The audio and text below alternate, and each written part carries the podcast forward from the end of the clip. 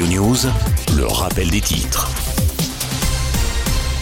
Bonjour à tous. Des violences plus importantes que celles de 2005, c'est en tout cas ce qu'assure le ministre de l'Intérieur au lendemain d'une troisième soirée d'affrontements et de dégradation en Ile-de-France et dans plusieurs villes de province. 500 bâtiments publics détruits, 667 interpellations et 249 policiers et gendarmes blessés après des affrontements avec les jeunes des quartiers populaires, en colère après la mort de Naël, tué par un policier après un énième refus d'obtempérer qui a tourné au drame. En réaction, le gouvernement est à cran. Emmanuel Macron va présider une nouvelle cellule interministérielle ministériel de crise à 13h à Paris pour la deuxième fois en deux jours, tandis qu'en déplacement à Évry avec Gérald Darmanin, la première ministre examinera toutes les hypothèses pour établir l'ordre républicain. L'état d'urgence pourrait être ainsi mis en place pour la première fois depuis 2005. D'ailleurs, des couvre-feux ont déjà été mis en place ce week-end dans plusieurs communes de région parisienne. Enfin, s'agissant de l'enquête, le policier a été mis en examen et placé en détention provisoire hier au terme de sa garde à vue, d'après le procureur de Nanterre lors d'une conférence de presse. Selon lui, les conditions légales d'usage de l'arme